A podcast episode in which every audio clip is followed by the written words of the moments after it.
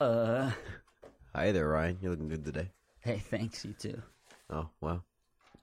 All the people can't see that though. Your hair is different. It's just down. You didn't shape it up today. Uh, I tried. Sometimes it doesn't work. Sometimes You it tried. Does, yeah. yeah, you gotta. Sometimes you put in the gel and it works, and sometimes it doesn't. You know, sometimes it doesn't take hold. It's hot out today. I don't. I have not experienced that happen. You don't put product in your hair. That is very you true. just slick it back because it's long. That's very true. But even when I had short hair, I didn't slick it with gel because I could never find the right gel. Well, aren't you just perfect? Well, no, 'cause I don't think my hair is very great. Yeah, it looks good now. Hey, thanks. You mean it didn't before? I mean, in the process of growing, we've talked about this. In the process okay. of growing it out, In the yeah, in the in between stages. yeah, it didn't look good there, but now it does. Now that it's at shoulder length, Hey, thanks. it's prime hair. Now it's time for me to put it in a ponytail. I've been waiting. I've been waiting for so long. Yeah, I've been waiting for the right day. How to about a pull that man out. bun? No, I'll No? have to veto that.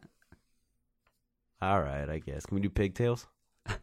That we can do. Yeah. Honest man bun? No. We'll have to pass on that.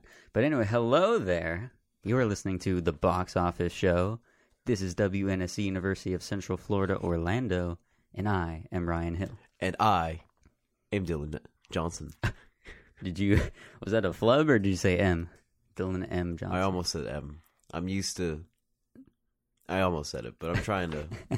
trying to branch out? You're trying to distance yourself from the middle initial? well, I don't like to say it. I like to write it. Like Dylan M. Johnson is like how I write my name in like credits or you know papers. see. But I never usually introduce myself as Dylan M. Johnson because that sounds pretentious. I don't like my middle name, so I never bring it up. And also Connor. Yes. Well, why would you spoil that? cut that. Cut that out. We're beep beep. Um, Matthew. But Yeah. yeah, you don't like it either. But you like the M. I like the M. The M flows well, but I don't like the Matthew. See, I wish it was a Ryan- cool M name. Ryan C. Hill. I don't really like. But what's worse is R. Makes you C. sound- Hill Mitsubishi. You're right. which you're right. that man's destroyed it for me. So I really don't like my middle initial in every single way. You know, I used to say that my middle name was Sonic to people. Sonic. Yeah. Well, when I was like eight or Like something. the but I was hedgehog? like, yeah. I was like, my middle name is Sonic. Well, also, my Club Penguin name. we're throwing it back, yo. We're getting Do deep. it, do it, do it. My Club Penguin name was Sonic Dog 2009. so we're seeing a pattern here. Why haven't I seen Sonic? What? That's it. We're going to go see Sonic right now. Do you miss Club Penguin? Yes, I really enjoyed that. I mean, bro, w- do you did you play it? No. What? I played I played Webkins because I got the stuffed animal. And, Webkins? Yeah. And then I did I've never um, played that. I was never big into online things, but I tried like Star Wars Old Republic or whatever. and I didn't like it that much. But, you know, I understand why people do. I tried like Cool Math. Cool Math was cool. You like Well, Pop everyone plays Tropical. Cool Man. Well, no, I liked the reality TV show game in Pop Tropica. Everything else was rubbish, but that particular part was amazing. But Club Hang was also fantastic. Bring it back, Disney. We'll talk a lot about Disney. Actually, should we? do you want to play the music or something? We need to get the show let's- started. yeah, we're going to be talking about the box office numbers from last weekend and our predictions for this upcoming weekend, of course. And also today is our special show where we talk about the Pixar movies. 'cause yeah, Pixar in is honor fantastic. of Onward, which is coming out this weekend. and Soul, which comes out later this year.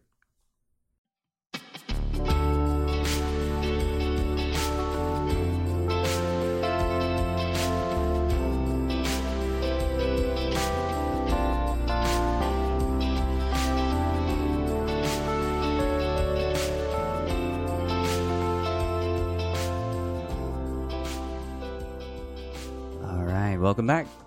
We can get into our news, and as I mentioned, Disney is at the top of it. Bob Iger stepped down as the CEO of Disney after his 15-year run. Crazy. That is crazy. Isn't he being replaced by another Bob? that is true. Bob Chapek, I believe is his name, Chapek? Chapek? one the two doesn't have the same ring to it as Bob Iger. That's very true. hmm And I don't think I'll ever learn if it's Chapek or Chapek. You're right. You never know. And Iger, he is now going to be the executive chairman, which is overseeing creative endeavors until 2021 when he actually steps down and leaves Disney for good. We don't know what his plans are after that. But his legacy, what was his legacy, Dylan? He pretty much won the game of Monopoly here with Disney. That is very true. He acquired Marvel, Lucasfilm, Pixar. He didn't acquire Pixar. That was Michael Eisner. Are you sure? I think so. Well, We'll get back into to you that on that. when We'll get back we get to you on that. Pixar. He might have acquired Pixar, and he acquired 20th Century Fox for sure. He lau- he was there for the launch of Disney Plus, Shanghai Disney Resort, and Galaxy's Edge expansion, which is a huge profit bust. All of that for Disney. So he's the Disney guy. You know, he really brought us That is true. into the 21st And century. So it's very interesting that he's choosing to step away now. I'm- I'll be interested to see. I'll probably talk about that in his next book, which I have not read the current one he has, but a lot of people have, and it seems very good. So whatever he'll do, it'll turn to gold and money. and he was indeed there when they acquired Pixar. He started. He was the CEO from 2005 to now, and they acquired Pixar in 2006. But we'll talk about that later. There you go. And we also have in this past week some trailers have dropped, including Candyman and Artemis Fowl. Did you catch any of these, Dylan? I watched the Candyman one. I've decided to stay away from Artemis Fowl because I think it's disgusting. Yeah, it looked. I mean, I remember when they released the trailer because it was supposed to come out like last year, and the, tra- the initial trailer looked bad. Then they were like doing reshoots because people said that didn't look good. It still doesn't look good, and apparently it's like nothing to do with the books. So they're not going to get. I mean, they're not getting people who don't know Artemis Fowl to come to theaters, and it doesn't seem like they're going to get the people who do know it to come to theaters. So that'll be a rare misstep from Disney, and so that, and that's why Iger's leaving. Correct. But so Candyman, what do you think of that trailer? I mean, I've never seen the original Candyman, but I'd be interested in this one, especially since it's produced by uh, Jordan Peele. And He's he's great. written or co-written. He's in there in the writing room on Candyman. Yeah, something. I think he wrote it, but produced it and wrote it. That's enough. That's pretty much. That adds to directing it pretty much. It seemed pretty Not cool. There were some good visuals with it, but I don't really. I mean, we get the whole thing of oh, they say it five times in the mirror, with you know the Bloody Mary type deal.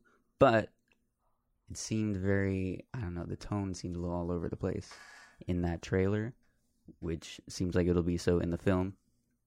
I don't know. I mean, we'll see. So I, don't, I I'll- I'm probably gonna stay optimistic. I Oh, like probably Jordan won't Peele. be seeing it.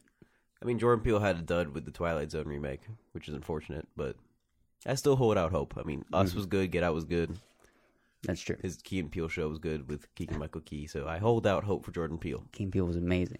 You can catch Candyman June 12th and Artemis Fowl August 9th of this year. Ugh. Anyway, Antonio Banderas joins Uncharted. Exactly, the film that crazy. is allegedly coming out March 5th, 2021. So they're adding more Maybe. people to the cast, so maybe it'll actually happen. They just keep adding people, putting them on the payroll, and maybe they'll have to make the film. Yeah, you, you mean maybe we'll see.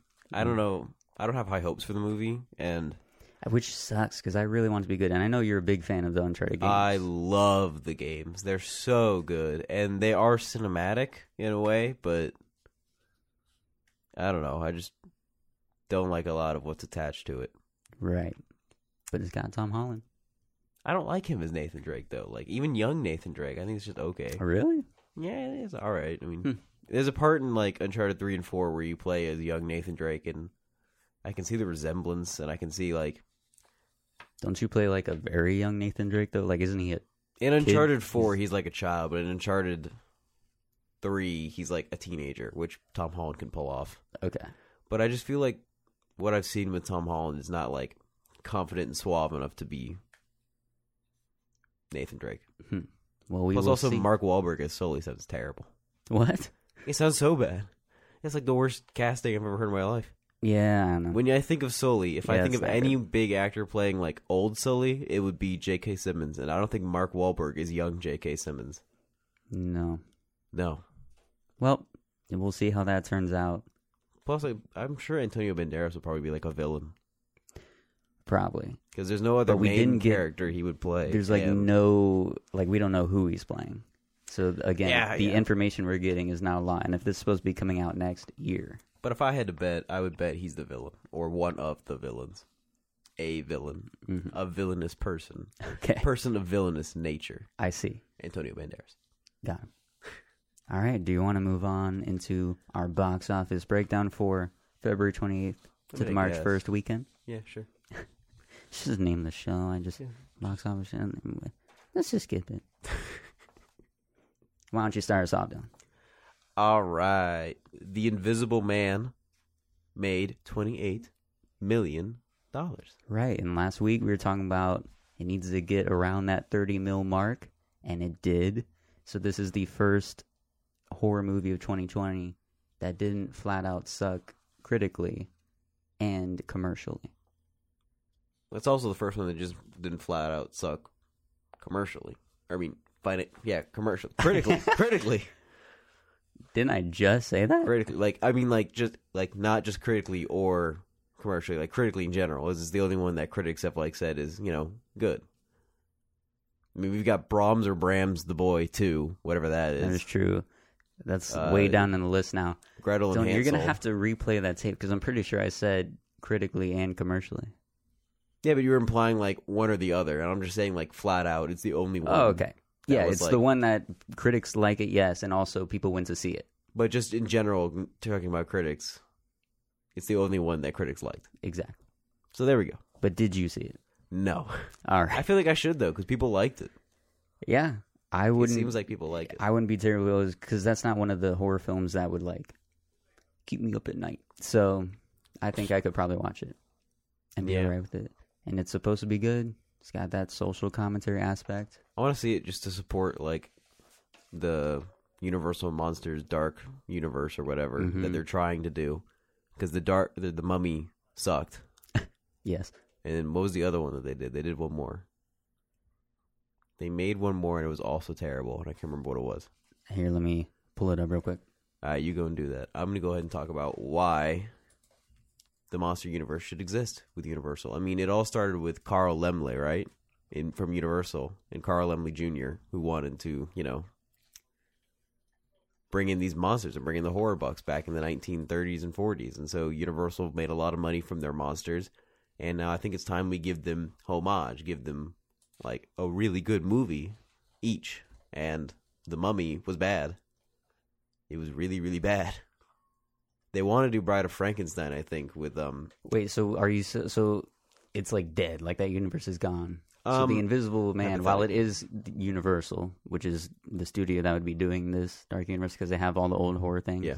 I think their original intention was they were going to do a straightforward like Invisible Man remake complete with Johnny Depp, and then that fell through, and then they made the Invisible Man with Elizabeth Moss and like a twist on it, sort of, like different from the original story.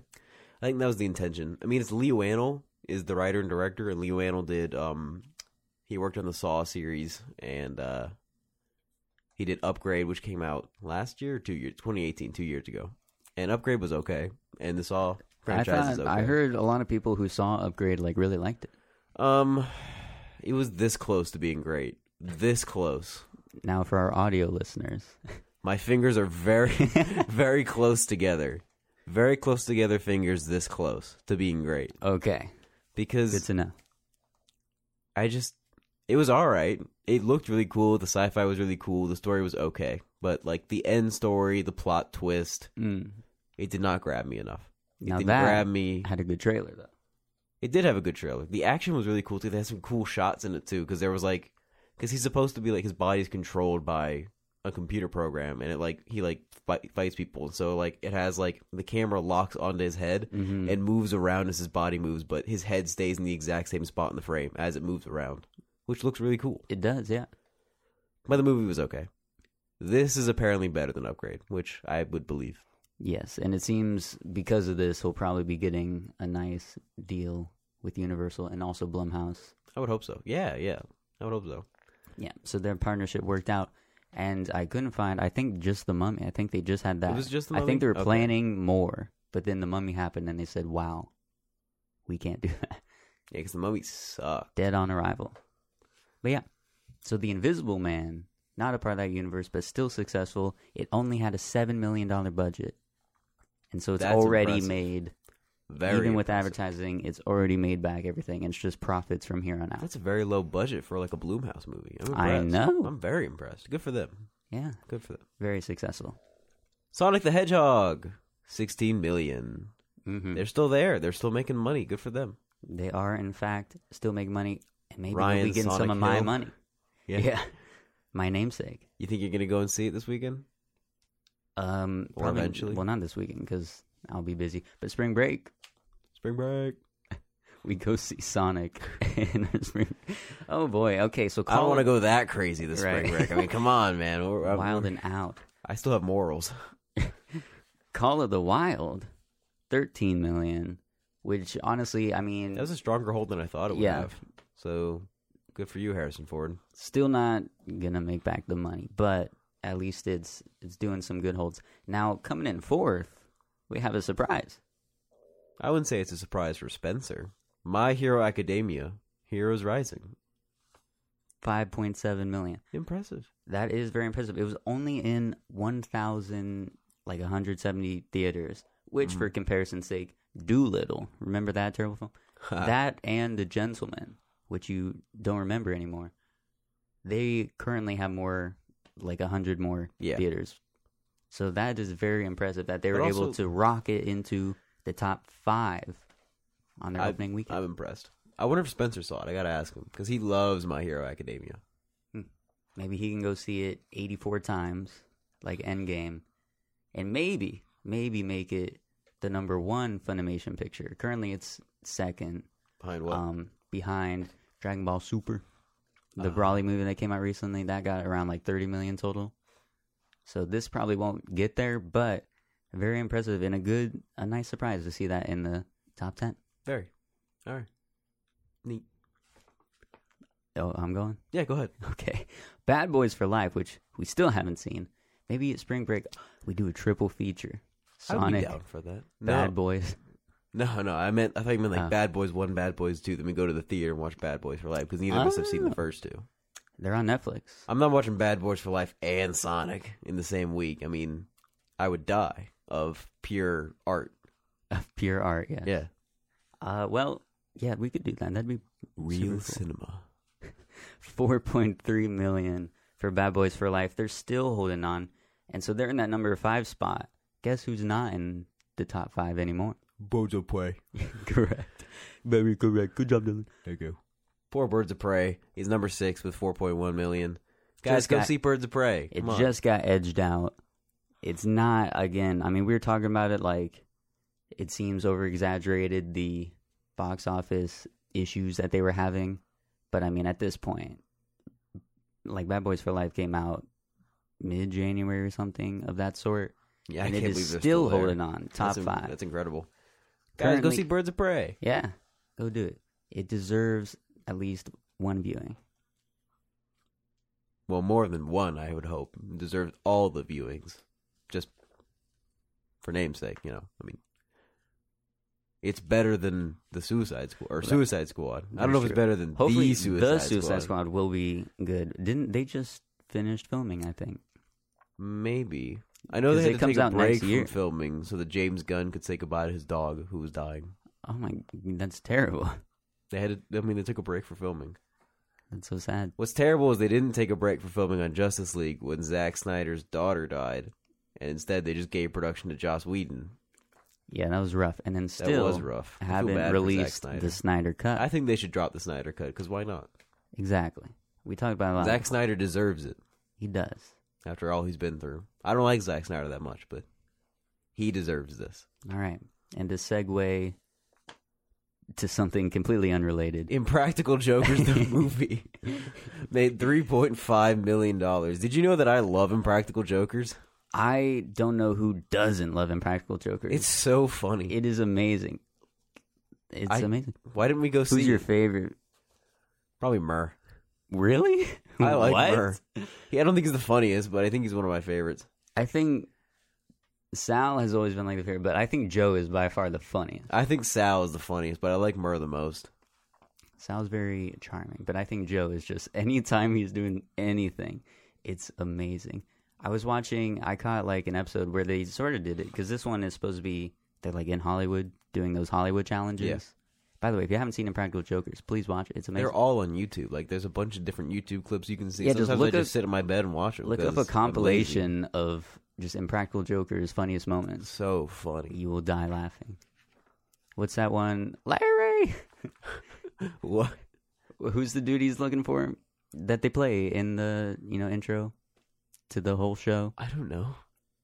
You don't know. Remember, like, it shows the cat, The- the cat that Sal's afraid of, and then it has Joe run around screaming some dude's name. I don't watch the opening. I just watch the YouTube clips, which don't have the openings. Fake fan.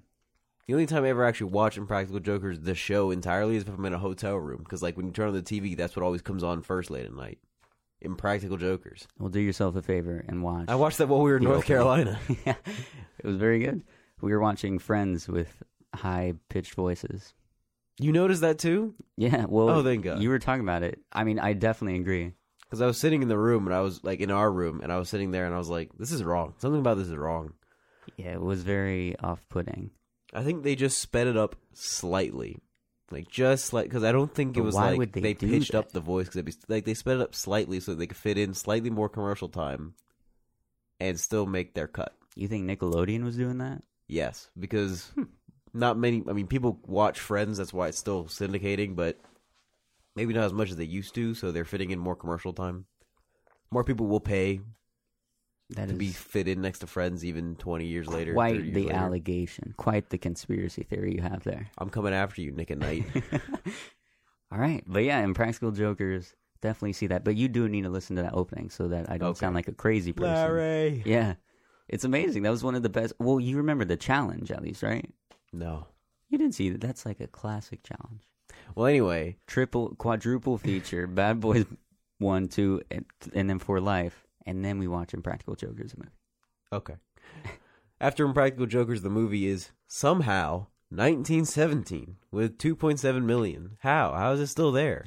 How many weeks has it been? They're holding on. It's been like eight or nine or something like That's that crazy. because it went wide. Like we saw it before, like in December or something, but it, Yeah. it, it released wide sometime in January, so it's not as crazy. But the fact It's that we're still kinda still crazy. talking about it is insane.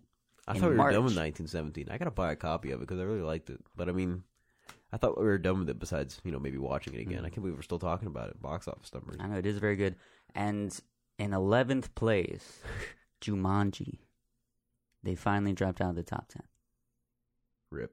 after eleven weeks. So it was a good run with them, and they just barely got edged out. They had two million. So how much do you think they made so far? Can you look it up? Jumanji.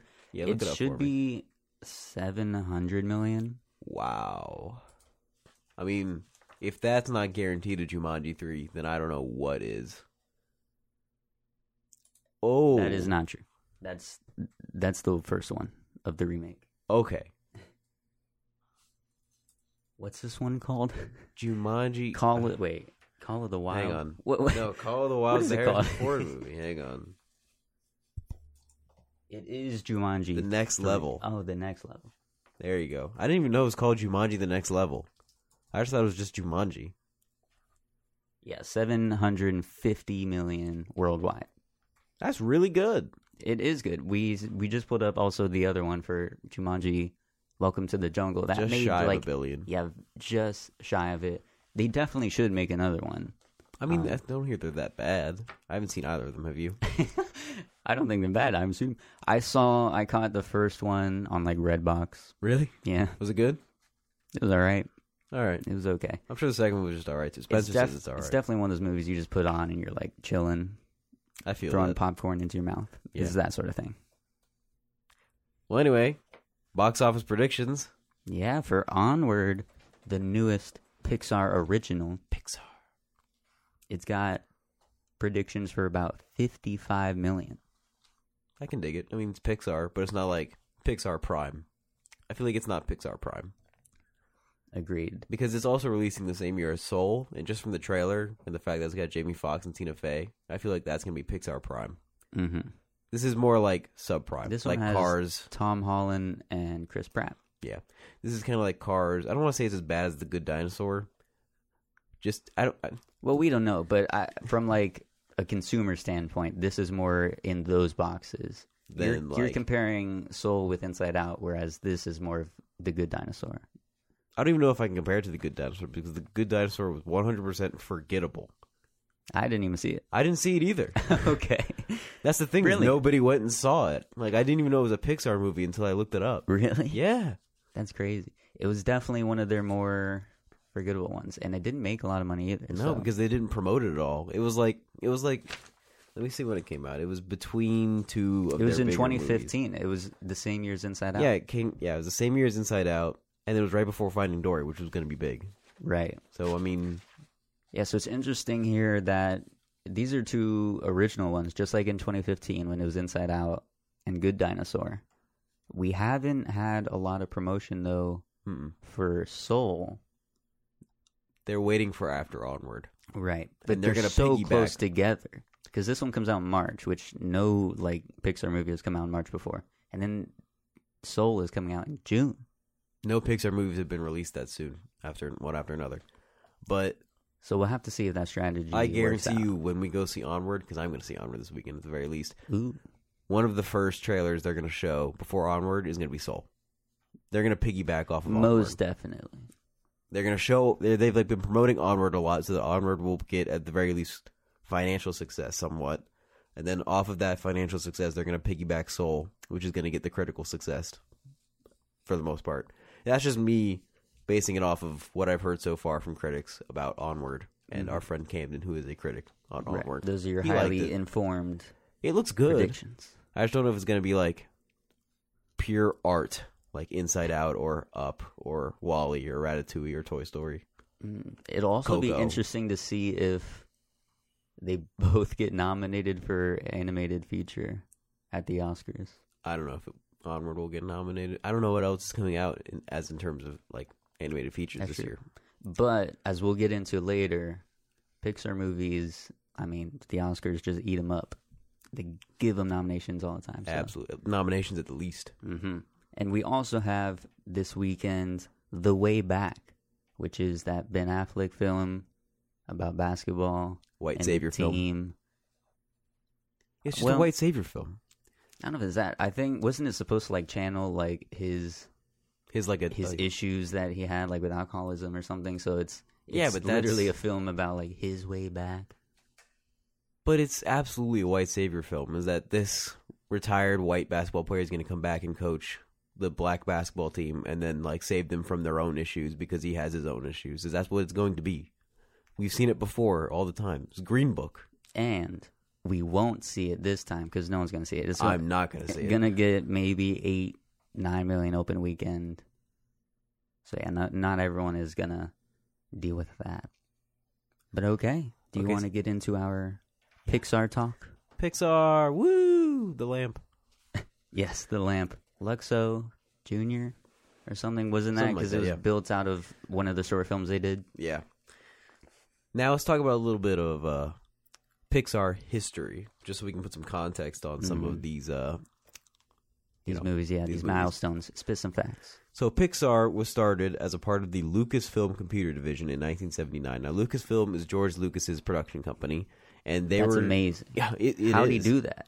It was like, He named it after himself. whoa, whoa, what are the odds? He's a very smart man. DMJ Entertainment. Oh, Still got that M in there. Yeah. But anyway, um, they started with Lucasfilm, and then in 1986 they separated with funding from Steve Jobs from Apple. and there was a lot of debate between George Lucas and Steve Jobs about Pixar, and I- eventually Steve Jobs won out. I just watched the Sorkin, Fassbender, Steve Jobs movie. Oh, is it good? it's I mean, if you like Sorkin and his style, it's very much that. Like it's just the entire movie is him backstage at each of his like major launches of products. So it's just people coming in and out of the room saying very eloquent things at each other. I've always wanted to see it. Isn't Seth Rogen Steve Wozniak? He is, and he's very good in it. Good. All the actors About were time. amazing in that. yeah, he can pull off some drama roles. I 100% believe that. I can't. Sorry, I just scooted down in my chair. The mic was a little bit high, and I didn't want to raise the crane up and down because we get this squeaking noise thing That that was you so. might hear. funny. and so I just sc- scooted You submitted yourself to me down. because I possessed Steve Jobs for a moment, so you had to back down. That was amazing. I apologize to the, view- to the listeners. okay, so Steve Jobs, it's amazing. He keeps coming around. Now, the suggested name when they were coming up with the name, whenever it was, was first Picture Maker because it's a computer company that makes pictures, that makes short films and hopefully feature films at Mm-hmm. Right. the time. And if you had to shorten those two words into one word, what would it be? Pixar. That's what they decided to name it was Pixar because it sounded very cool and edgy and very technological, like Pixel, Pixar. And then they had a legitimate meeting where they sat down and said, "That's stupid. Let's call it Pixar." And then they did. And it was a great decision. A fantastic decision. Anyway, Disney produced Pixar features through like they did distribution and marketing and whatnot, and then they made 50-50. Pixar made fifty and Disney made fifty, which was an unfair deal to Pixar, and there was a lot of haggling and hashing out details. Um, they had like a three picture deal, and they didn't want to include Toy Story two in that three picture deal. Like Disney didn't want to include it there because it was like a sequel. They wanted it to be direct to home. Pixar wanted to have a theatrical release. They had all kinds of back and forth complaining and whatnot. And then eventually, as Disney or Pixar was working on Ratatouille, which was supposed to come out in 2007, Yeah, I believe so.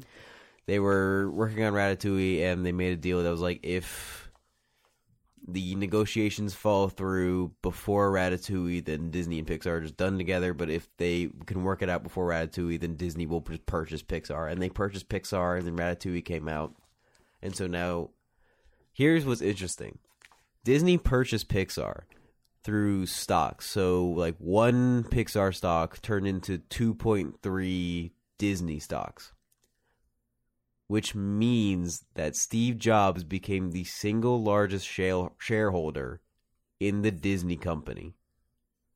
How crazy is that? It's very insane. I didn't know Steve Jobs had this was after he got fired by Apple well, this was after he returned to Apple as Yeah. well. Well, he got fired from Apple and then he bought Pixar with his own personal money and then they did some stuff and then he got hired and then Yes. now he owns like a huge chunk of Disney. Mm-hmm. Did Yeah. That's in just crazy. I didn't know Steve Jobs like had so much of Disney in the palm of his hand. yeah, they didn't have that in the movie at all. They didn't? No, Unfortunate. but that would have been a very interesting inclusion. That'd be an to interesting like biopic, is like Pixar, like how Pixar was started. have. Yeah, You because could throw in Steve Jobs and George Lucas and Michael Eisner and Bob Iger. I know it's a great story. Like the fact that all these threads come back. Lucasfilm, which Pixar was an offshoot of, and then was in the hands of Steve Jobs, and now Lucasfilm is in the hands of Disney, as is Pixar. I'm just waiting for Disney to buy wild. Apple. Right? Yeah, then it'll just It's coming. then they'll all be together again. A- one, big happy family. That's gross. We got to shut the show down. I think I just scared myself. I'm gonna have a nightmare tonight. Candyman, don't say it five times. You already said it twice. Oh shoot! you can't say it three more times in the show. Look, I mean, the There's no mirror. desktop's There's gonna. no mirror. You can look at yourself in the reflection of the the computer screen. You're right. You're right. So three more times. Go. Well, no, we can't do it. I'm too afraid. You know, I can't do horror. But some to drop some names of some important people with Pixar: Ed Catmull, who was part of the original Lucasfilm computer team. Um, he was named the president of Pixar and Walt Disney Animation Studios when Steve Jobs transferred that stock to Disney. Um, and John Lasseter, who was brought on sometime in 1984 after he got he was fired from Disney Animation because he was like too forward thinking and was like computers is where we need to go. And they said, "Shut up, you're fired." They said, "Have you seen a pencil?" I mean, you want us to spend all this money on a computer when we can just draw it? Yeah. He was sent, he then got picked up at Pixar. And then, whenever, you know, Lucasfilm, or not Lucasfilm, but Pixar was in the hands of Disney again, he became the chief creative officer for Pixar. So, all like a huge chunk of those films, he either had a hand in like the ideas for them or he was directing some of them, like Toy Story. Now, both of them left in 2018, correct? That is true. Why is that? Catmull retired Good for him. and John Lasseter stepped down due to allegations of sexual misconduct. Mm. So, So, we it all comes back around. we all are not big fans of John Lasseter anymore. Apparently, doesn't he work at DreamWorks now? He works in another animation company somewhere. I know that he would does. be such a dirty thing. They're like, finally, we can get him because he had to leave because of sexual misconduct. I'm What a- looking it up because I know he went somewhere. What a gross thing to do. But yeah, that was all very recent. They left 2018. And so if he is at DreamWorks or whatever, I wonder what films. What He's is somewhere. DreamWorks even talking about? Skydance Animation. That's where he is. Skydance. Are that well? There's Blue Skies Animation, isn't that? Those are the ones that did Secret Life. No, that's Illumination. No, Who- Skydance. Who the heck is Skydance? I'm looking at. They did. What are these movies? uh, Luck, Split, Powerless. Oh, those are all the ones they're working on. They did Luck, which is, was released in 2021, but they had people who worked on Kung Fu Panda 3, Shrek, Tangled.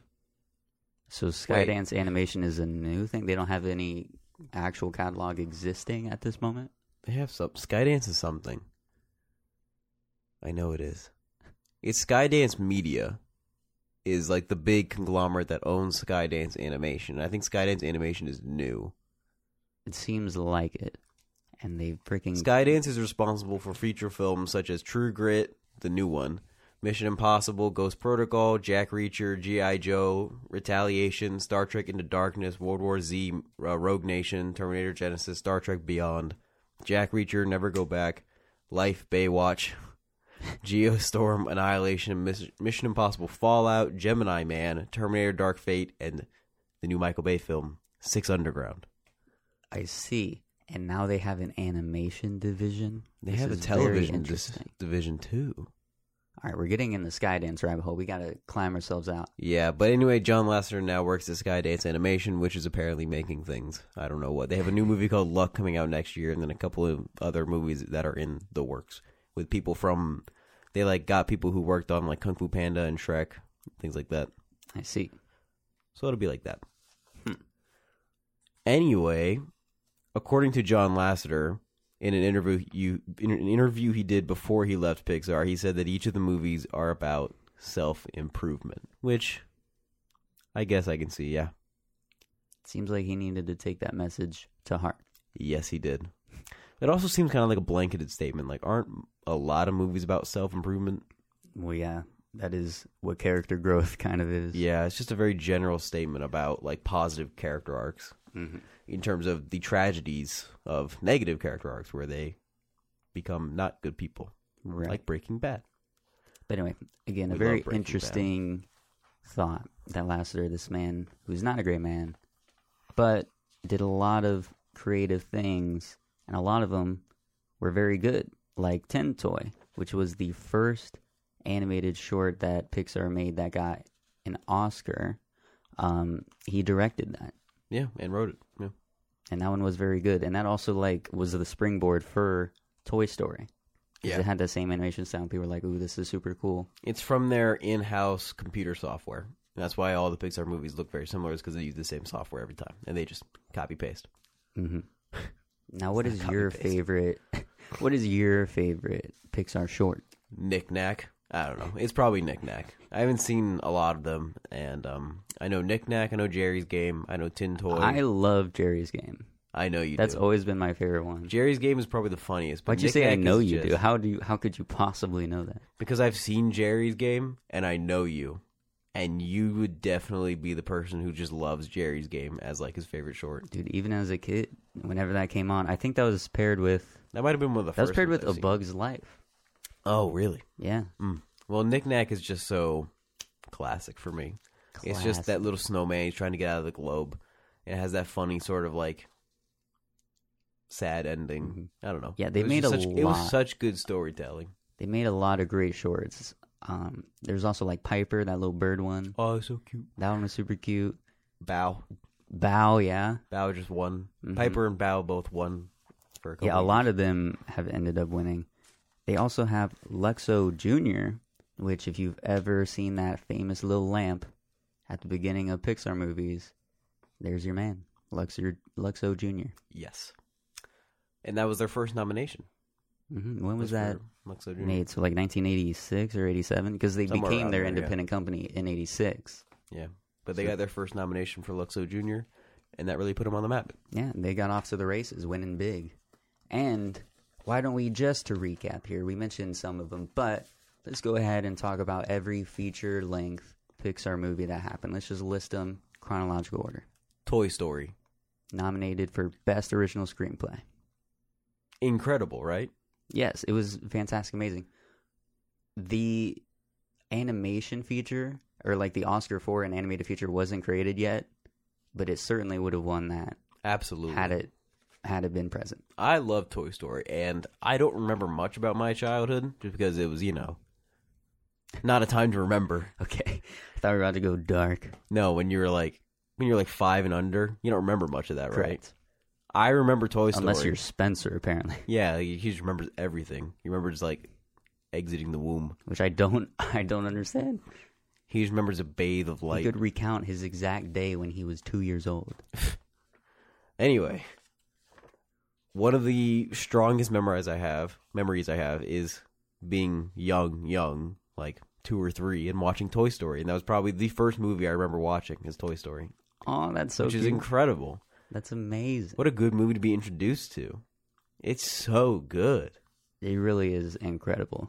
Tom And we- Hanks is just hilarious. He is. He's amazing. And we can we'll see if that pops up in your top five. Did you know that the animation was so difficult back then that you know how the beginning is Andy's party and he hmm has all his friends over. If you look, all of Andy's friends are just Andy with different hairstyles and hats and skin tones. You know, It's the same like sometimes character you got to design, Yeah, Andy didn't look too good. None of it back looked in the too day, but but it hol- it like The holds up story. because the story is so good. fantastic. You can Incredible. rewatch it over and over again because the story is so good. Oh, those poor toys that Sid destroys. Oh, Mhm. and Sid's dog, vicious. I remember Terrifying. that being a very creepy Oh, it was terrifying, time as a kid. but it was excellent. Sitting Well down done. in Kid Town every Friday, we would watch movies, and oh my god, man! When every they're- other week would be a Pixar movie. yeah, when And I they're not remember seeing aiming that. for the truck, I felt that. Dang, They go right for the car. falling with style. Oh. Moving on, we had A Bug's Life. 1998 is when that came out, the second feature. Also a good one. hmm I don't remember it much though. Now that I think about it, because I was like looking it up and I was like, this is one of my favorite Pixar films, is The Bug's Life, and I like thinking about it and I remember all these specific things coming up and I'm like, oh yeah, the circus bugs. Oh yeah, the big bird they create to trick Hopper. Oh yeah, the raindrops sequence. hmm It's such a good movie, and I completely forgot. I agree. I haven't seen it in a very long time, It's so good. as are a lot of the Pixar films. All right, let's keep moving. Well, I mean, are we going to do our top five list? Oh, we will. Oh, we will. Okay. You have your top five? oh, I do. Oh, I totally do. We'll see if there's some overlap between them. I'm interested to see if that'll be the case. Me we'll too. see how alike our tastes are. Toy Story 2. that was originally supposed to be a DVD release movie only. And they released it wide because Pixar said, How dare you? All of our movies get released wide, Yeah, always. Because the story was also incredible. It's so It good. needed to be It's on the still big screen. great. I mean, when Zurg says, I am your father, Mm-hmm. I felt that. It's a very touching film. I'm going to play catch with my dad. He's playing catch with Zurg. The second buzz, you don't remember that? No, I. d- Okay. You're Took giving me a the second. stare, the blank stare. Yeah. Monsters Inc., which came out in 2001, that was their first movie that was nominated for Best Animated Feature, Correct. correct? It lost to Shrek. I know it did. which I was thinking about, and I was like, "Is that that's the dumbest thing?" But I was like, "No." I mean, Shrek was a good movie, so um, I don't know if it was better than Monsters Inc., but it certainly was. I also don't think that it was better than Monsters Inc. But I I, like was like, I'm Monsters, not Inc. a lot. mad that you know Shrek. That was won. also my childhood right there, was Monsters Inc. I mean, the sequence where, like, they have the machine on Mike Wazowski was terrifying. Mm. Where it's just, like, sucking the life out of him. I was scared as a child watching that, because I was like, Yo, what Pic- is it? What is it doing? Pixar really plays with your emotions, man. They scar you, they scar you emotionally. It's insane. Next up, Insane. was Finding Nemo in 2003, and that was the first Best Picture winner for the animated feature. Talk about a beautiful movie. Do you know how hard it is to animate water? Let I alone objects don't. suspended in water. It's I don't, but I can incredibly difficult. imagine how difficult it is. So it's amazing that they did that. the fluid movement of like the particles is ridiculous and it's so beautiful. The In opening where you're 2003, just and it going still through, holds up. it still holds up. The comedy is so good. It's such a funny movie. Ellen DeGeneres is hilarious. She is just keep swimming. Just keep swimming, man. That also was nominated for Best Original Screenplay, as was The Incredibles in 2004, which also won Best Sound Editing, which is crazy. That is crazy. I didn't know that. and it won Best Animated Feature. I love The Incredibles. It's just so suave. I love the the world building. It- this was like they brought in Brad Bird from elsewhere because he had made The Iron Giant beforehand, which was it was a mix of traditional 2D animation. Then The Iron Giant himself was a three dimensional computer program. It was CGI, hmm like all Pixar movies. But they brought him on, and he made one of the, the best movies of all time, The Incredibles, The best Fantastic Four movie to date. to date. it's just so iconic. There's so many lines that I know. Do you remember there was a kid in one of our classes back in middle school who could quote the entire movie? In middle school, they could do Yes, I don't remember his name, but he quoted the entire movie while we watched it, and it was terrible. it was a terrible experience. I don't know if you were in that class. It was video production, but oh No. my god. It was so funny. He just quoted the entire thing while we watched it. and We all got so mad at him, but it was very impressive. that. I mean, good for him that he was, he Incredible. was on the movie. ball with that. Samuel L. Jackson, Frozone, iconic. Yeah, that Perfect. entire scene. I mean, you know the one we're talking about. That one was iconic. Everything. my was super Frozone. suit? Where is my super suit? And then I also like Syndrome's quote about the if everyone's super, No, no, one, will, be. I was like, dang! As a What a kid, good I line! was like, shoot. what a good line!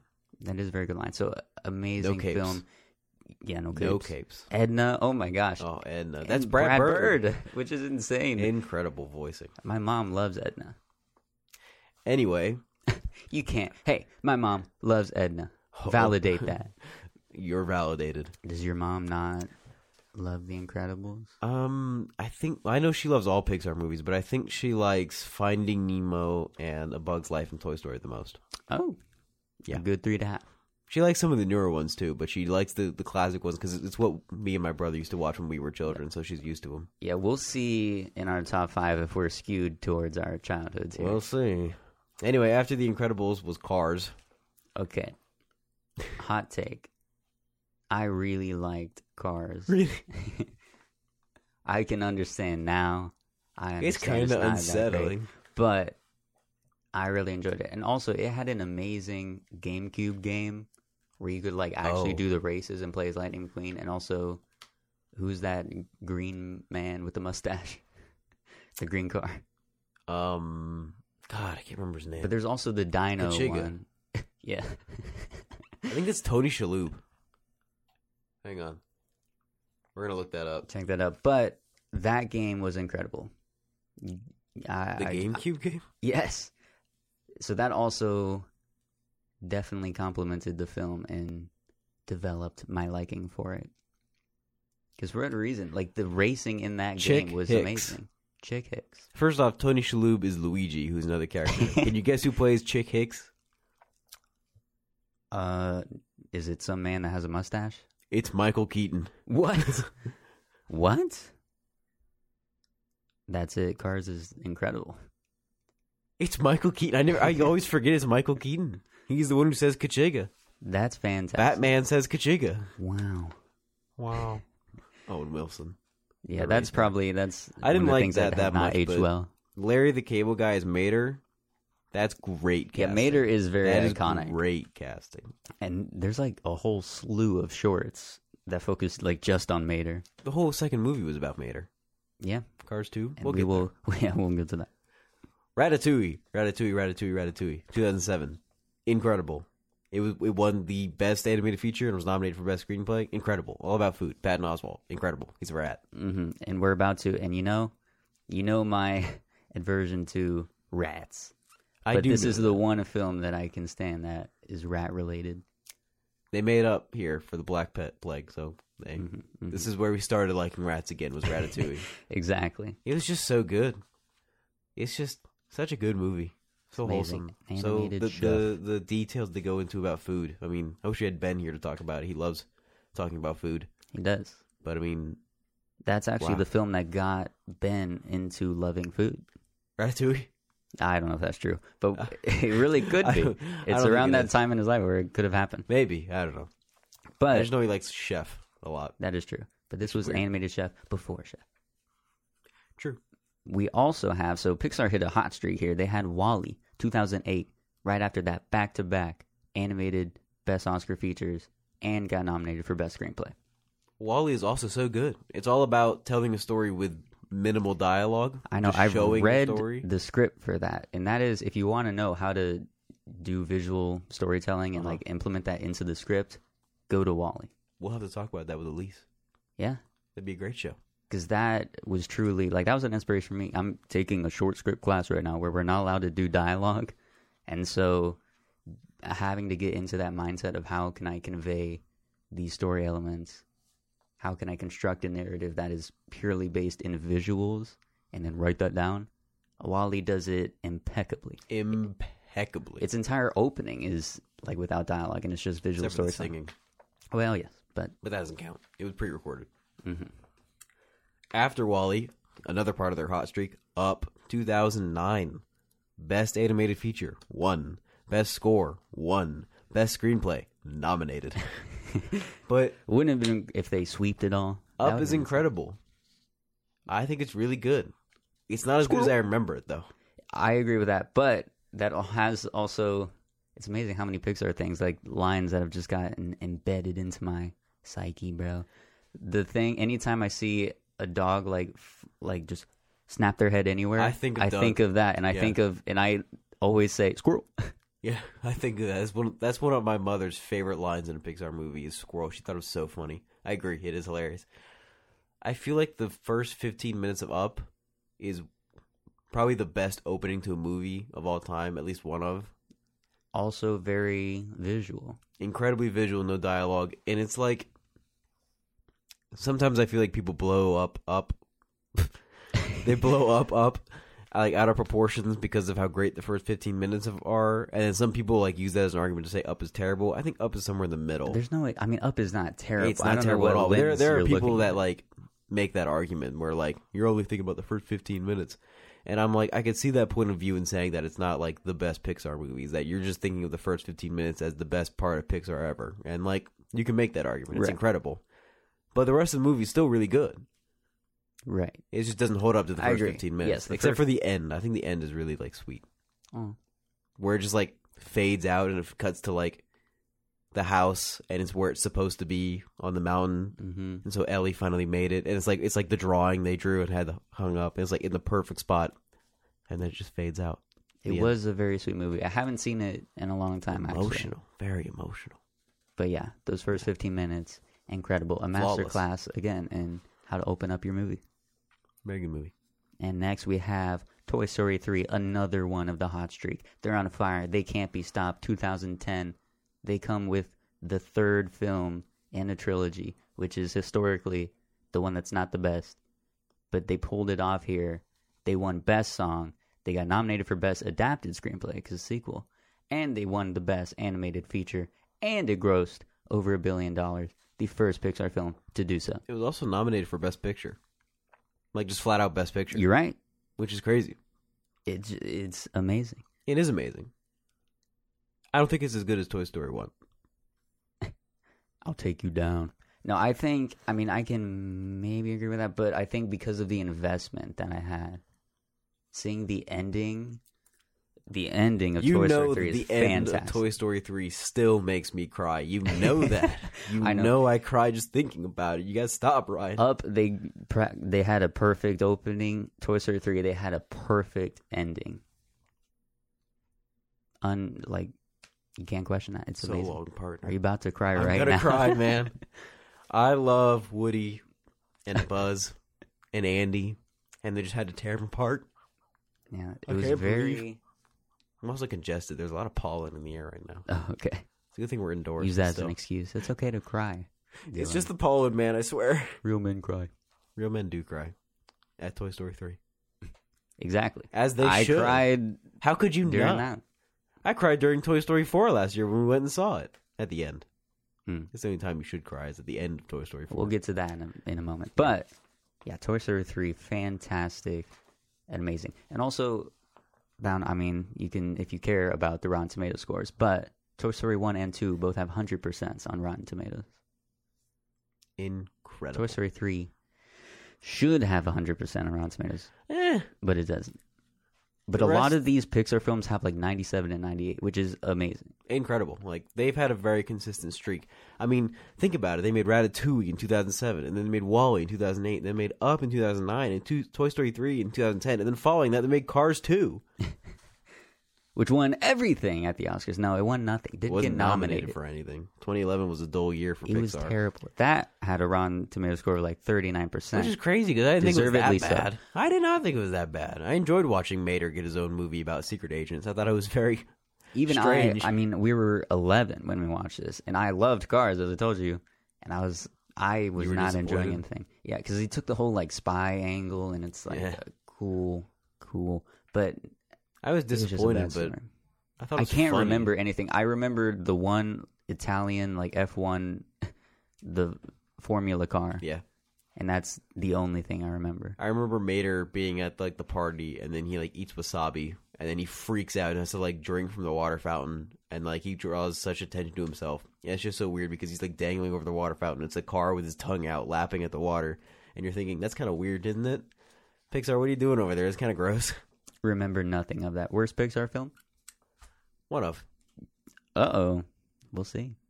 probably Well, the 'cause worst. you- pic- it's well, probably we the haven't worst seen The Pixar Good film. Dinosaur, I so haven't we can't seen say a that. lot of them or a couple of them. So of the ones I've seen, probably Cars Two. Mm. Oh well, I agree with that. Very disappointing. Brave came out. They had, you know, they dipped down a little bit, but then they brought it back. They got an animated feature Oscar win with Brave 2012. What's up? if you could change your fate, would you? Iconic. I I turned to be mother into a bad. better. Uh, did you like Brave? I mean, you love quoting it clearly, but I I, love quoting it because I was in a group of guys that like we were like hiking somewhere, and that's all we talked about. we just quoted Brave because it was the funniest lines in just pure like Scottish, like strong Scottish accent, and we thought it was funny. It's okay. It's the first time Pixar has made like a Disney like princess film Mhm. because Disney probably told them to, but also they wanted to honor Scottish Scottish ancestry, which they did. commendable. Yeah, I. That's definitely on the lower end of movies for me. I didn't. Yeah, I like, didn't- I was didn't think it was never exceptional. in the theater. I wasn't like, oh, this is bad. This and everything. I mean, it engaged me, interested me, but I just it doesn't match the levels of some of these other films for me. I thought it was very funny. Like the three brothers when they're bears, hysterical, so funny. When they jump into the maid's bosom That was for pretty the good. key, that's so funny. They were pretty good. Next, we have Monsters University in 2013.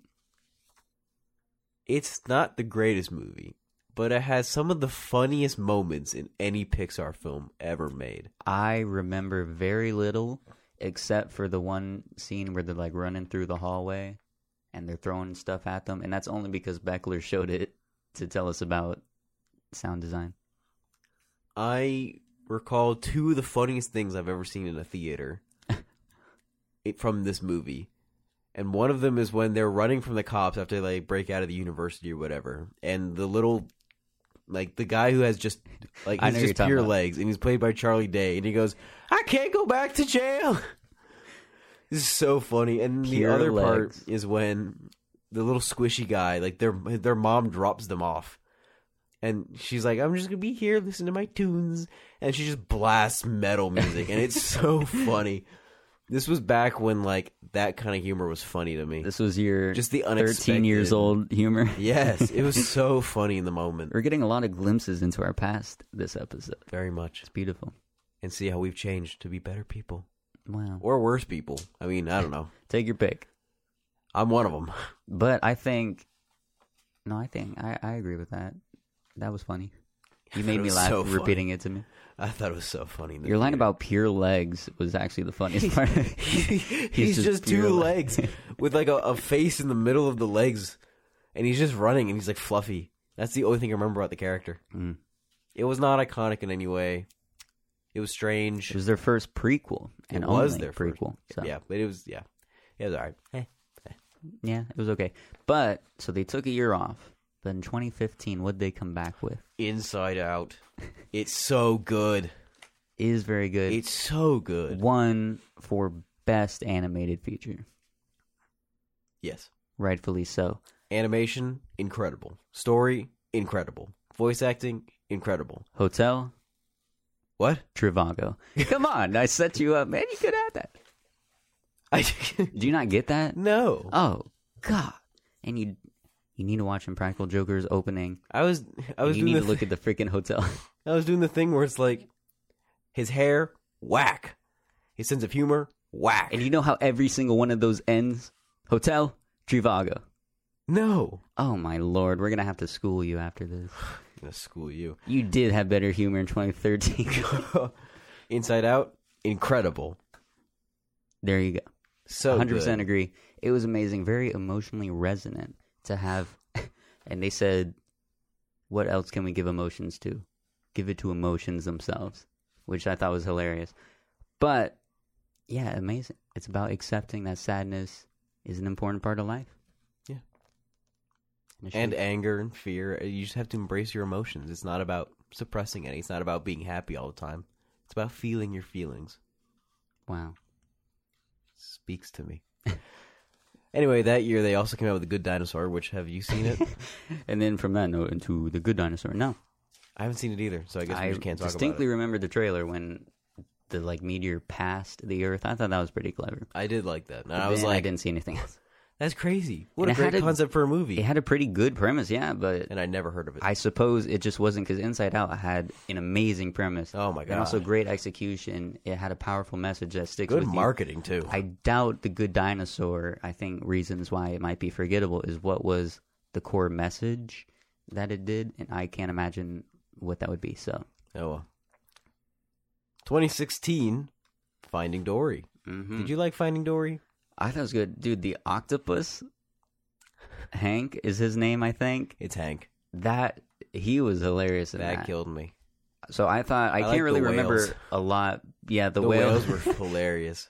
so A I lot thought of the new characters. That's what was good about the sequel is that like we had our old characters, but the new characters were still very fresh and still very funny. So I like that. I agree. So I I don't remember the plot. At, I mean, she was trying to find her parents or something. Yeah. I don't remember anything like that, but I do remember enjoying it and having a good time. I like her trying to talk to Sigourney Weaver, who is the the voice of the That- tour on the show. That was so funny. She's like Sigourney, Sigourney, where are you? That's hilarious. That's so funny. Moving on, we had Cars three, so it came back around, and this one was actually a good movie. You saw it? Yeah, Okay, you talk You about didn't? it. I didn't see Cars 3. this one again it had a powerful theme that it could speak to because lightning mcqueen is getting old all these newer better cars are coming up and so he's having to face the fact that he'll need to enter retirement and that he's no longer the young gun that he used to be and so the way that they handled that i thought was very cool and they added it was the yellow car i don't i forget the name but that new character that they introduced i thought was very incredible and a nice way to tie in Wasn't that the antagonist? Like the new hot No. car that was racing, or was that someone else? No, it was like the yellow. It was just like a regular car who I took on like a mentor type role Oh, I don't know. I for didn't see Lightning it. McQueen. It wasn't. No, it wasn't one of those like hot rod machines. I just know the, the like the new the big deal guy who's the antagonist is Army Hammer. Mhm. And I like Army Hammer. Yeah, That is that the okay. one the car I was talking about. I forget what the name was, but I think Amy. It starts with an A. Let me look this up. But I think it She is was- Amy. I do remember that. she was a great part. I thought of the film. Wait, you remember it, but you didn't see it. I remember the name Amy. Why didn't you see it? Dylan? I don't know. You don't know. I don't know. Was it not Cruz? Cruise. Cruz Ramirez? That's a character. That can't possibly be it. Hold on, just look up Cars Three Yellow. I mean, there's Sally, of course. Is it Natalie? Louise. I think it's Cruz. I'm looking at it right now. Pena- Number two, Cruz Bill. Ramirez. Yeah, Yeah, that's Cruz the one. Ramirez. That, yeah, All right, she was like a mentor. not at all. I don't know who Amy is, but but yeah, Cruz How Ramirez. Um, did we both know Amy? I think we were thinking of Sally. on to. Also, Who's, they like, the- also they killed. Spoiler: they killed off. I forget the police car. oh, his Doc name. Hudson. Yeah, Doc Hudson. didn't they and- do that in two? Like Well, Cars yeah, two? but they like actually dealt with it. Well, I think he was just absent, but they Oh. genuinely dealt with his passing and this one. So again, another dimension to Light and McQueen's coming to terms with Hmm. death and aging and all that. So I thought it was pretty good. anyway, after Cars three in 2017, well, still in 2017, Coco. Yeah, Coco's great.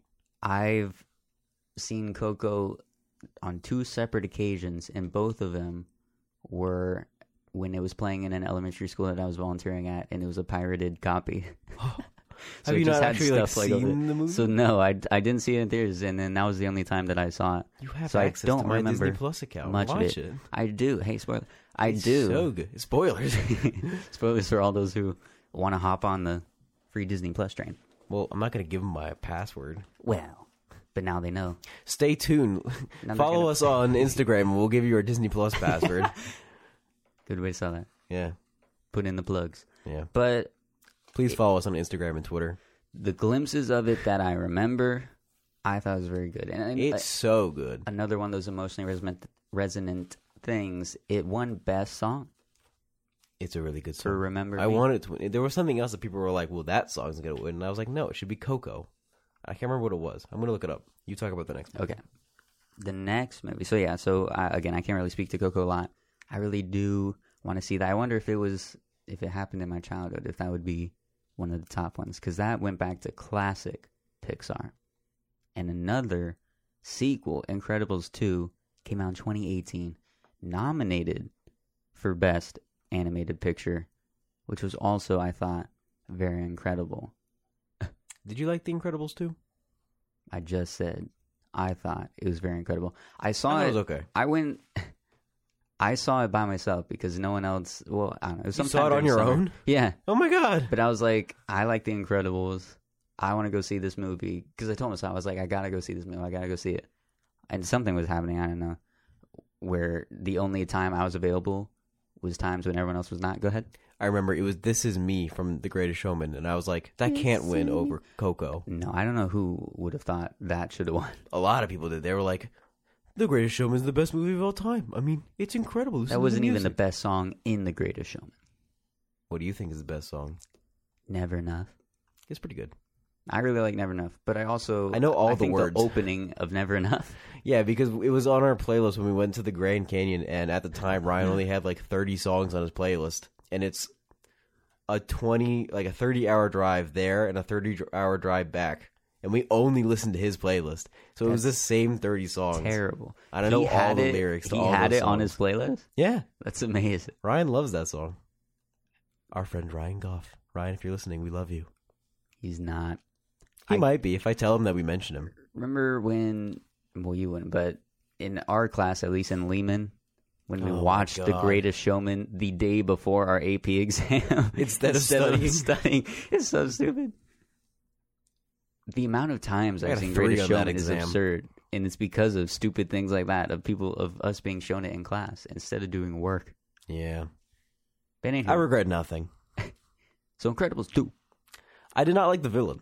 I did not like the villain.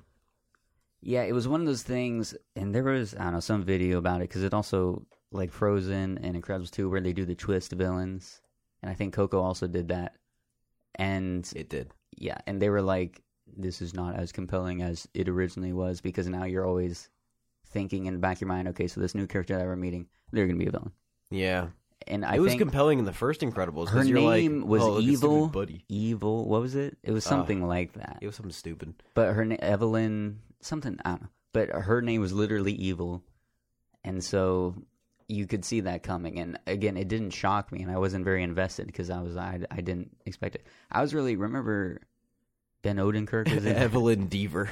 Evelyn Deaver. Yeah, Bob Odenkirk is the person you think is going to be the villain. You're like, oh, it's going to be this guy, Bob Odenkirk, Mm-hmm. because he's you know the guy we're thinking of. But it's not. It's his sister. hmm spoiler. Uh, Yeah. And I thought I kind of liked what they were doing with having those other superheroes included. But I do remember the ending where they're like having the cruise ship going to the hmm the skyline or the city, whatever it Yeah. was. I wasn't too involved with that. Like I was, I was not about it. Yeah, I feel that.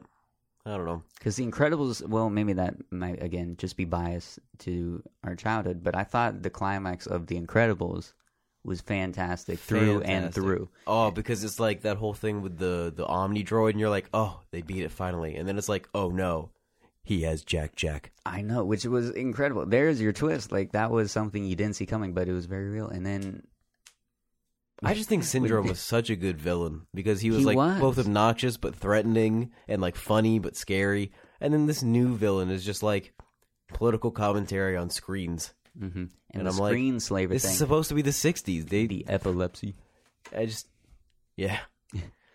I don't so know. I honestly, I think it was very good, and I liked it a lot. Like the stuff with Bob being like the house. I liked husband. that part. That That's was the part so I funny. liked because it's that honest humanity that the original Incredibles had about like a superhero family, and I liked that part. Mm-hmm. But then they like forgot about it halfway through, and I was like, no, go back, go back to the funny part where Mm-hmm. Bob is the housewife. Go back. Right. So it doesn't match up, I don't think, to the first Incredibles, but I think it was a good successor. I am glad that Bob learned a lesson. Do you think? I Gross. forget the very ending though. Will they have an Incredibles three? In No. your opinion, I don't think so. I think they're done. I don't think Brad Bird wants to do it. I don't think anyone wants him to do it. I think we're done. We're good with the Incredibles two we got. It was Yeah. all right, and it deserved to lose because it lost to I don't know. Spider Man into the Oh, you're right. Spider Verse. You're right. It deserved to lose entirely Because in every other any other year, it would have won. it really would have. because- Yeah. But into the Spider Verse, And I remember like like watching Incredibles two in the summer, and I was like, "Well, there's your animated feature winner." Maybe into the Spider Verse. People say it's pretty good, but I mean, at that point, superhero movies had never been like animated superhero movies had never been like mainstream. right. And When then I, went to the theater and I watched it, and I said, "Oh my god, which was- incredible!" the scene where he's like getting dragged, like they go to the graveyard and then he's sitting there and then they get stuck together and then they're Ugh. going through the city. That was hilarious. I was laughing that entire sequence. But when I first saw the trailer for Into the Spider Verse, I was like, this is stupid. I was like, this is some like direct to video type Yeah, stuff. I was like, "This is just gonna be like all those Batman animated movies they made." Exactly. Can't be that good. So that's what I was thinking. And as we got closer and closer, people were like, this is an amazing film. And I was blew like, oh, my snap. mind. Blew my mind. But we're not talking about them. Sony should continue to make good animated films. They're making Spider Verse two soon. That is true. Very 2022. excited. Ooh, up top. Hey. That was a very soft. Well, you High didn't five. want to, Hurt the mic. I understand. but we've had a lot of clapping in the previous weeks anyway, Yeah. so you better high five me after the show though. Because I I- feel disappointed in that high five. I will. Good. I definitely will. But moving on, back to the Pixar. We have Toy Story 4 just came out, the film no one wanted, but somehow still was fantastic. Yeah, I feel that. I remember hearing about it and I was like, I don't know why they're making a Toy Story four, but 'Cause I it- like it. It had such a perfect ending, but I still think that this is a suitable continuation of the story that I think they it's had a good capped off. epilogue Agreed. Yeah, that's a nice way to put it. It was a very good epilogue. because Toy Story one through three is like the Andy arc. It's about how th- it's their job as toys, and I like how now that Andy's not there, it's no longer Woody's job to be a toy for kids. It's his job to be like a toy for the toys. You know, like to help the toys that are unforgotten Mhm. or forgotten. Yes. It's not unforgotten, but I like that premise. Like it was strong, it was good, and I liked the movie. Yeah, and you cried. At the they separated Woody and Buzz. You can't I do know. that. I mean, even in Toy Story three, they wouldn't do that. They were like, "We might test test those waters. We might throw like one of them into the pit of fire and just kill them. But that'd be too much. That'd be too much. Let's just take Andy away." And here they're like, "You know, let's just split them apart. Let's give them this very funny, very straightforward plot. In the end, just yank out your guts and just make Yeah. you cry like a baby." I'll be honest. In 2019, where we had Endgame, we had the end of Game of Thrones, all these things that you know I invested so much time and energy into. Uh huh. The film, that, the th- media that got me closest to crying, that had tears well up, was Toy Story 4, and it wasn't at the end. It was at the very beginning, like that opening Really? when um When he's, Bo like- Peep is about to leave, Oh, and yeah. Will, Woody was like gonna go with her, but then he said no because immediately there I was like, okay, so the ending of this film is he's going to go with her and he's gonna separate Buzz, and he's he's gotta do it because that'll be what makes him happy, and he's gotta follow his heart and be happy, but they'll be leaving each other and going on separate paths, which is a very resonant thing for us in college as we're soon gonna be going separate ways. goodbye, Ryan. this is it, this show. So I was like, shoot, I can't deal with that. Like that theme was gonna hit very close to home, and I knew that that's how it was gonna end. And so the me thinking of the ending, I was like, I was about ready mm. to have some tears fall. I feel that. I was a little distracted though because of how amazing the animation was in that opening scene. Did you see the water?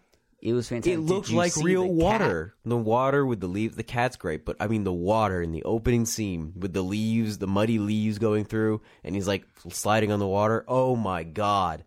The amount of work that must have gone into that, the amount of technical processing that goes into making water look like that. Evisceral. E-visceral? Incredible. Just amazing work. Yeah, you can definitely see the evolution of animation, computer animation, from the first Toy Story to Toy Story 4. And they still were able to keep intact an amazing story, an amazing narrative that kept you hooked, but also kept you seeing something amazing and beautiful. Absolutely. Now that was the last Pixar movie we've seen so far. This weekend we're getting Onward, which is featuring Chris Pratt and Tom Holland as brothers who look to They're, reconnect they, with their deceased Yeah, dad. they bring back their dad for a day, but it goes wrong and they only get his pants, his, bottom half. Yeah, and they're trying to figure out how to get the rest of them. And so I figure it'll be emotional somewhat, and it looks pretty funny. I like Tom Holland. I like Chris Pratt. It'll be good. I like Julie Louis Dreyfus. hmm It's the first time that a Pixar film has an LGBTQ uh, IA character. Plus, yeah, plus, which, Which is super incredible. awesome. They have the uh, We'll have to police see if officer played that's- by Lena Waithe, and the police officer is lesbian, so that's cool. And they have a lot of quote unquote pro family movements that are very upset.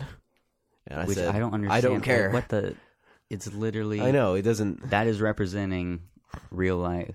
Yeah, that's there are plenty of families. So you're It's going to run into that in lesbian real life couple. anyway. So Yeah. why would you not also see that in your entertainment? I don't know, crazy people. I guess But yeah, that's another milestone that is very exciting. Yeah. I'm very excited. I'm gonna go see it this weekend. It'll look good. We'll talk about it next time. Um, and Soul. Exactly. Which The you seem animation very looks excited. incredible. I was very into oh my the God, trailer, the trailer when it just started blew off, me away. and then when he fell in the sewer thing, it lost me a little bit. really, I really liked the beginning, and then when he did that, I sure lost it. Um, and also the little, like Tina Fey character, like the little blob. Yeah.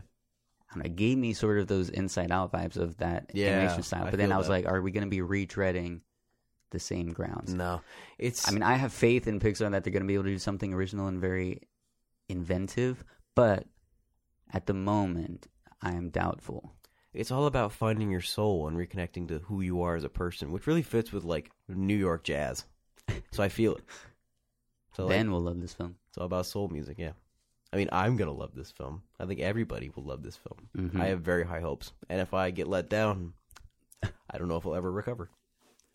Tragic. Never watch Well- another Pixar film again. No, you definitely will because they have four original films coming up. Like Oh we my don't know God. anything about them, but they're already working on four original films to be coming out in these next few years. Well, the time it takes to do such good animation like they always do, they got to do a lot of pre production. And then production itself takes Mm-hmm. forever. So, yeah, I'm not surprised. Right. But we have a lot of things to be excited for as Pixar is concerned. But let's do a little looking back now that we've gone over all the films and give our definitive top 5. What's your five through two, Ryan? All right, my number 5. I was thinking a lot about this. Uh huh. And honestly, I gotta go with Finding Nemo. Really? I don't blame you. That's a good one. I agree. It's a very funny film, and also P. Sherman, Forty Two Wallaby Way. Sydney. Yeah, exactly. Um, Iconic. it's iconic. It's amazing. Just keep swimming. All that. Fish are friends, not food. Yeah, that was incredible. The entire like if you can imagine like the exact like how the story plays out in your mind, which I can with Finding Nemo and these other films in my top five, that's how you know it really stuck with you. And that's also again probably because it was our childhood and we watched it so often. But Finding Nemo is an incredible film. Also a great opening. Mm-hmm. Yeah. That was the first they were really they honed in their ability to gut punch you. Yeah. So that is my the butt. iconic. So that was the number five. Number four, I, w- I was going back and forth, and I was gonna put Monsters Inc., but it's fallen out of my top five because Oh, I was no. really thinking about it. And I love Monsters Inc. It's amazing. I don't blame you. Boo is incredible. Mike Wazowski, Sully, Billy Mike Crystal, kills it. Wazowski. All of that is amazing. Shout out to Randall for Lily. Um, Steve Buscemi. Mhm. But number four, I gotta put Inside Out because that was It's very we good. watched that, and again the message, the way everything was executed, the premise, like Riley, and when you go inside the parents' brain, like that stuff Oh, it's was some of so the funniest things funny. to see. So I really enjoy that film, and I honestly I wanna watch it again. Is it on Oh, it's Disney so Plus? good. It is, and I own it. Fantastic. And Lillian still hasn't seen it Bong bong. because she doesn't want to watch it alone because she knows she'll cry. It's tragic. Bing bong. Did you say bong bong? I did. It's bing bong. Him too. Either one. What's your three? My number three is Wally. Ooh. Elaborate. I, th- uh, as we stated before, it's a masterclass in visual storytelling, and it's so beautiful. Like it's a dystopian, but it's sci-fi, but it's a romance. It's all these things just meshed together in one beautiful package. It's so heartwarming. Like seeing them go through with, like the fire extinguisher thing. I know it's not what it was, but they're like going through space like that, and then you see the two human characters, I, John and something. I don't Mm-hmm. know their names, but also their little story was just a beautiful thing that mirrored theirs, and the ending, them stepping off the ark or whatever the ship was called, going back to Earth. Like that was, I was what nine or something. That Gives you was hope. eight. That was very powerful. Yeah, it was hopeful. hope for the I was like, planet, man. snap. And in our climate crisis situation today, Mhm. very relevant. Very. So I love Wally for that. My number two is going to go to The Incredibles. Really? Yes, I absolutely love The Incredibles. The score is incredible. The action is fantastic, as we talked about. Oh, we, it is. we mentioned the quotable lines, the dialogue, the story, everything. It's just burned into my brain for all of my life. It's fantastic. I think it's so incredible. good. All right. My number five is Wally. Okay. Yeah. It it landed at number five just What because I stuck was. out to you in Ah. Wally? First off, it's the only film that's ever made me like cockroaches.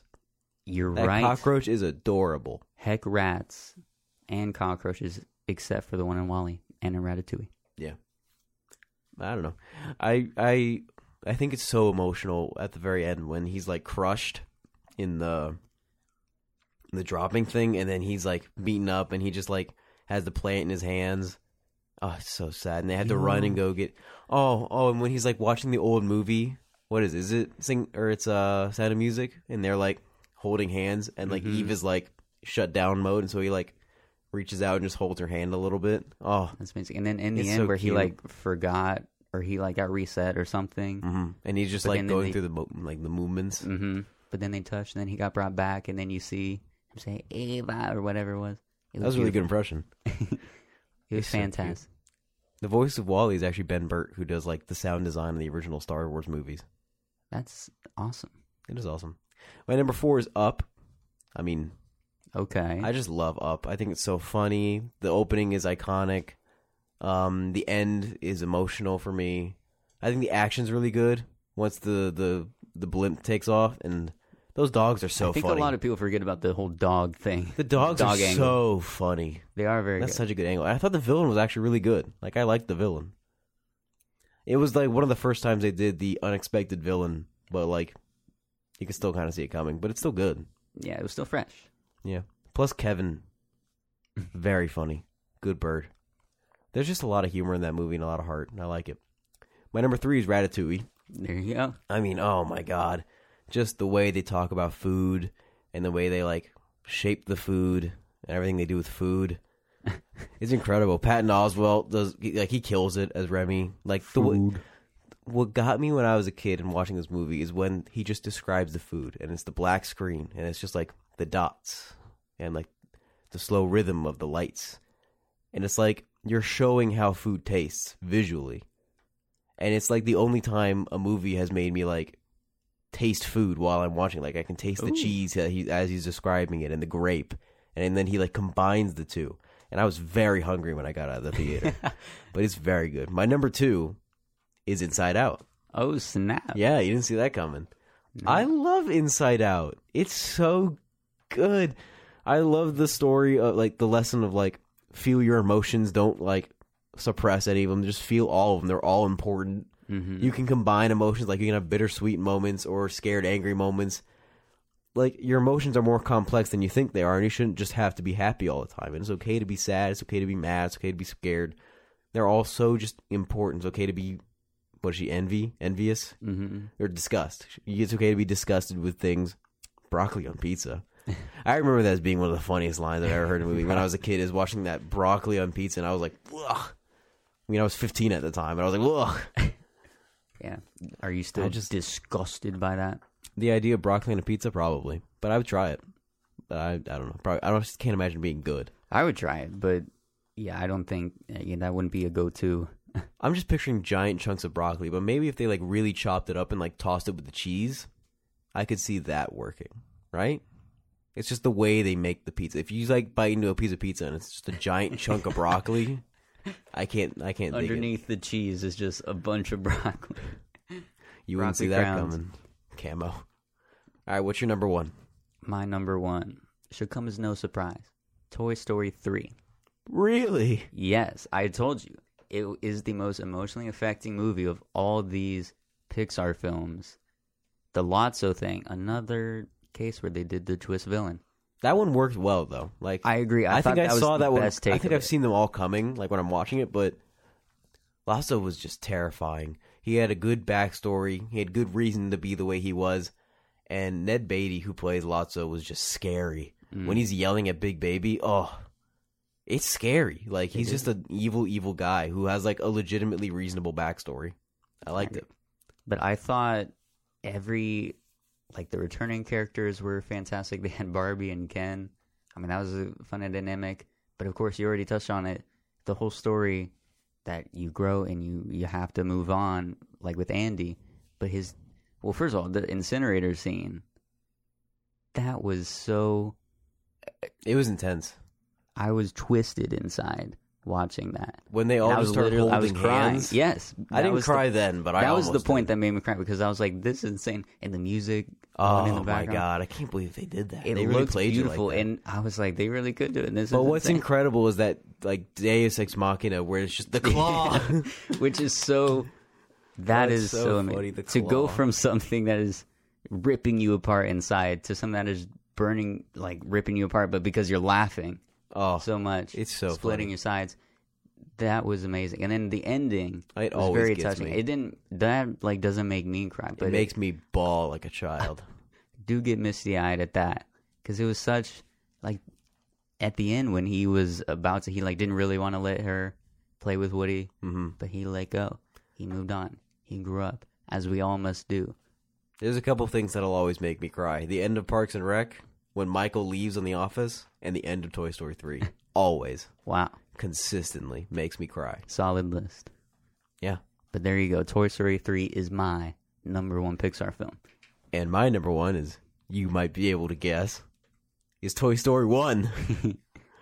How could it not be? It was the first movie I remember ever seeing and it was so good. It was so funny. The characters were so realistically flawed and I was like, "Well, why should Woody give up his position? I feel Yeah, bad that's for a Woody." great uh, point you bring up. It's is just the like- character arcs that in each of these films because They're Woody so goes through that flawed. same sort of arc, but it's in a different. It's just a slightly different thing every single time, and it's amazing. it's almost as if they learned to be better people Wow, self or toys. improvement every single time. Self-improvement. But Better people, better toys. I just it's so funny and it's so realistic. It's like Woody is like the head honcho, and then he gets replaced, and that's so heartbreaking for him. But then he like sabotages Buzz, and you're like, oh my god, how could he do that? And then he goes and tries to get Buzz back, and Buzz is just hilarious the whole movie because he just thinks he's not a toy, and it's so funny. And my favorite scene of any scene is when Buzz Lightyear mentally breaks. Like it's right after that sad moment where he f- like tries to fly, but then he falls and he lands and he Oh breaks my his arm, God. and it's so sad. And Randy Newman is just like blasting on the piano and and screaming as much as he can about how sad it is. And then he's just Mrs. Nesbit drinking tea in the daughter or in the sister's room. And he's like, I'm Mrs. Nesbit. And it's so funny. And then Woody takes Buzz's arm and smacks him with it. And that's just classic. It's so funny. But I remember seeing the broken toys and feeling bad. I I remember the whole like breakout jail sequence where they like they like set up and they like expose themselves to Sid who has Mm-hmm. like a breakdown and freaks out. And like Woody like twists his head back and he's like like he's like speaking out of the speaker box and then he like speaks in reality and then Sid Reach just for the sky. and then he just like screams and drops Woody and then runs away. Oh, it's so it's so perfect. It's so perfect. Toy Story is, I think, the best film series there is. What Maybe. other name any other one that has Lord of had the every Rings. single film? Well, Lord of the Rings. One, that's a pretty good take. oh, it's so good. Harry Potter. Just because there's like a Every sheer single film? there's just a sheer volume of them, and they're pretty good. Like there's never one where I'm like, oh, we're watching this Harry Potter. It's terrible. They're good. Okay, that's fair. I wouldn't say it's better than Toy Story. I would just say it's good. I wouldn't say it's better at all. But in my view, I think Toy Story is the the one that has such high quality every single one. Like it there's does never hit the a mark drop every off. time, which is impressive. But I feel that way about Lord of the Rings. I feel that way about. You know what? That's it. It's Lord of the Rings. Because there's always the one Well- like Alien and Aliens is great, and then they have Alien Three, and then they have Terminator and Terminator Two, and then the rest of the Terminator movies, Exactly. and then there's like uh, And if you Batman Begins and The Dark Knight, and then The Dark Knight Rises is just okay. But I like The Dark Knight Rises, but it's just okay. so you're completely omitting the Hobbits series. Oh no! Oh god! Not Don't even factored get in. me started on the Hobbit series. well, I won't. We don't have One time. hundred percent forgettable. Anyway, it's time to move on to our movie of the week, which surprise, surprise, is a Pixar movie, A Bug's Life, because we did Toy Story some other time a couple months ago. That's true. It deserved it back then. I don't know what we did for it, but I don't know, but A Fantastic Bug's movie. Life is so much better than I remember, and I should watch it.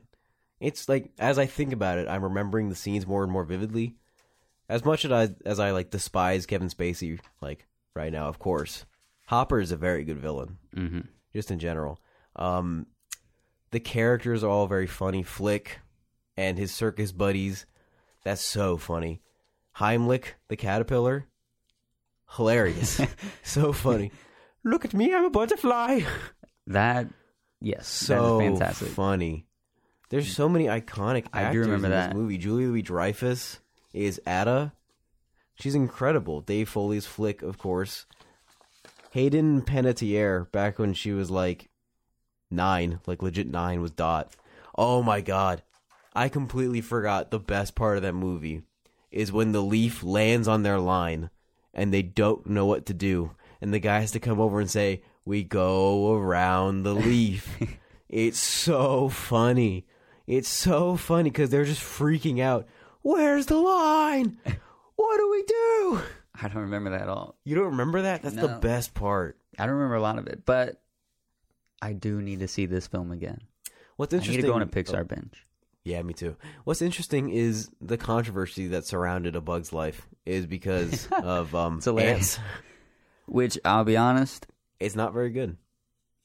I kind of like ants. You like ants more than A Bug's Life? No, No, okay, good. but I really do think ants. I mean, It's kind of gross to look at. I don't like It the is gross. animation in ants. The But- faces throw me off. but bro, the war scene where they're like charging in, I bro, thought they was took that pretty good. straight from Starship Troopers. I promise you. yeah, I love Starship Troopers. I, I, was just thinking hate about Starship That. Troopers. You seen it? yes, How do you hate that movie? It's so funny. I really I wanted to claw my eyes out during It's so the final scene. I just thought it was so Oh, funny. stupid. It's the so whole way funny. The whole movie's ridiculous. through. I It is, love that but I was movie. like, this is not. it's just it's such not the strong ridiculous I want. commentary on war. It's so funny. But anyway, Bug's Life, which won the war against ants. Yes, because Ants was only okay. Even though Ants came out first, it was released like a month earlier. But I'm pretty sure Ants was just the DreamWorks way of getting back at Pixar because Pixar had made Toy Story, which was successful, and so DreamWorks was like, "Hey, we can do that too," and so they dropped Ants. But they were lucky enough to do it earlier. But that's probably because they didn't finish the animation because it looked so bad. but I mean, that's what you do when you rush, rush a job to like try and beat out the better competition.